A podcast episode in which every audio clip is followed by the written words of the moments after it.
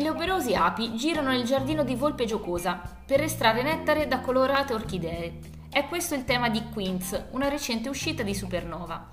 Un gioco per 2-4 giocatori da 8 anni in su. Una partita dura circa 30 minuti.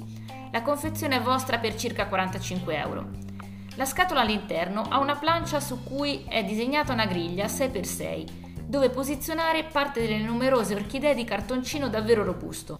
Un'altra plancetta serve per tenere aggiornato il punteggio, mentre ogni giocatore ne ha una per posizionare le orchidee nell'attesa di essere messe nel giardino. Qui si mettono da parte anche i vasetti di miele.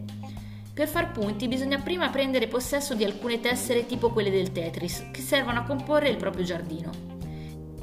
Diversi i segnalini, come i vasetti di miele di diverso colore, le arnie e un segnalino giardiniere che gira intorno alla plancia delle orchidee completano la dotazione.